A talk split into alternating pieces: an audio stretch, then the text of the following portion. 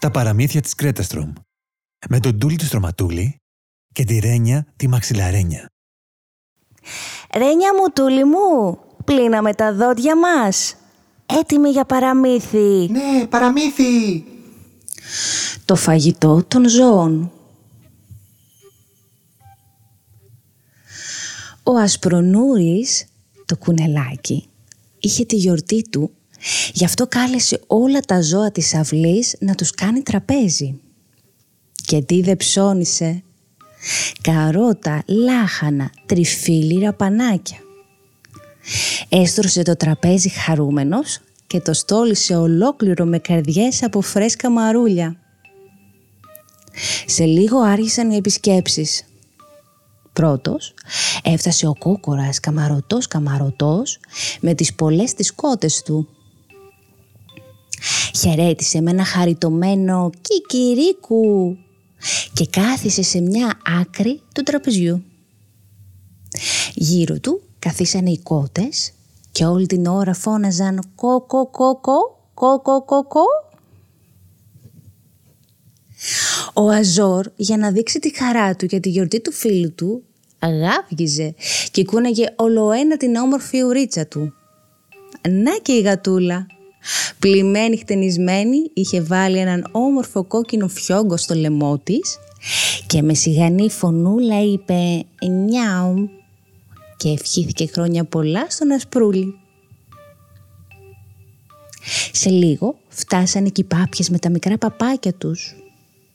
«Χρόνια πολλά, παπά», έκαναν. «Νάτι τώρα όλοι καθισμένοι στο τραπέζι. Όμως τι με αυτό» Ούτε ο σκύλος ο Αζόρ μπορούσε να φάει το τριφύλι, ούτε η γατούλα τα λάχανα, ούτε οι πάπιες και οι κότες τα σκληρά καρότα. Ο Ασπρονούρης άρχισε να στεναχωριέται.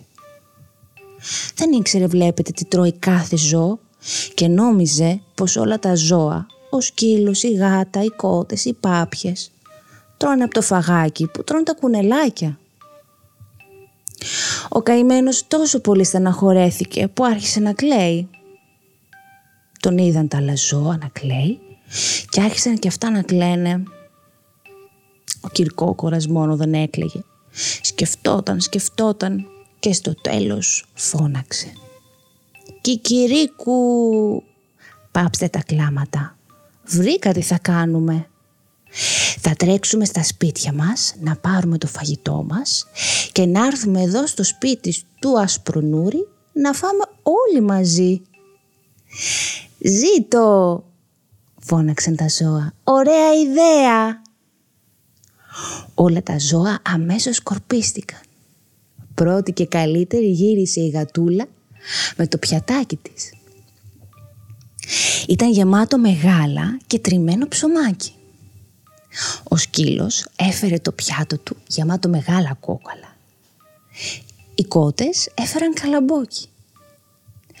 Οι πάπιες, επειδή είναι βαριές και δυσκολοκίνητες, φτάσανε τελευταίες και φέρανε μαζί τους μια κρέμα με πίτουρα. Και καθίσανε όλοι γύρω από το τραπέζι ευχαριστημένοι και χαρούμενοι και έφαγε ο καθένας το φαγάκι του.